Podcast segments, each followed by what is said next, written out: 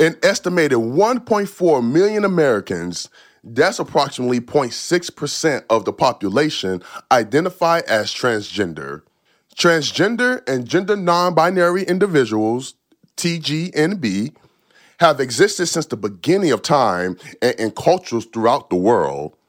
For example, the Indian subcontinent has recognized a third gender community since ancient times. In Western medicine, however, the modern era of gender affirming surgery began at the Institute of Sexual Research in Berlin, Germany, under the leadership of Dr. Magnus Hirschfeld.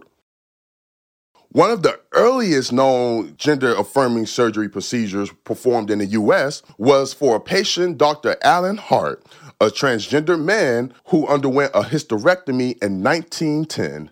Dr. Hirschfeld, who could easily be considered the father of transgender healthcare, coined the term transvestite in 1918 defining as a desire to express one's gender in opposition to their defined sex, Hirschfeld and his colleagues used this now antiquated label as a gateway to the provision of sex changing therapies and as a means to protect their patients. Dr. Hirschfeld was one of the first to offer his patients the means to achieve sex change through hormone therapy, sex change operations, or both.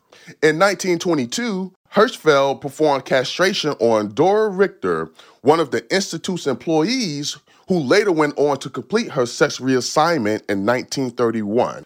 The Institute's most famous patient was arguably Danish painter Lili Elbe, whose life story has been fictionalized in the popular film The Danish Girl.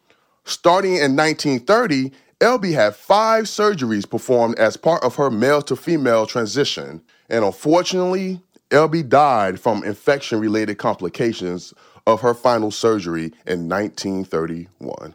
Now, around the same time that Dr. Hirschfeld's Institute began performing vaginoplasties, the father of plastic surgery, Sir Harold Gillies, had been refining techniques of genital construction in Britain. He primarily operated on British men who had sustained genital injuries during wartime.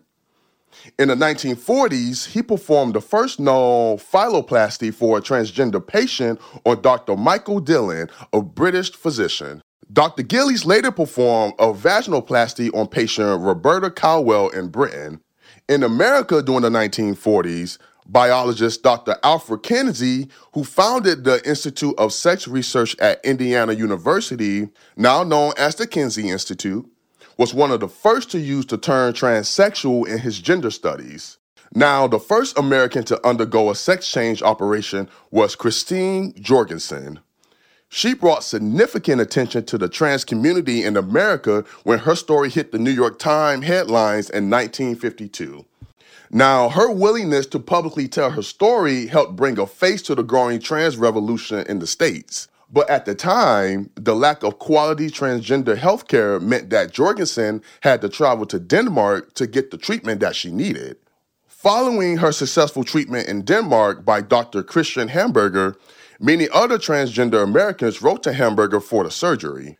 Hamburger referred those individuals to endocrinologist Dr. Henry Benjamin, who had offices in both New York City and San Francisco.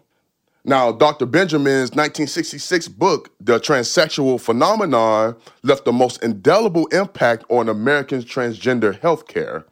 And having spent time with Dr. Hirschfeld at his Berlin Institute, Dr. Benjamin supported the principles that those who feel their sex to be at odds with their gender deserve treatment in the form of hormonal therapy and reassignment surgeries and not psychotherapy for a quote unquote cure.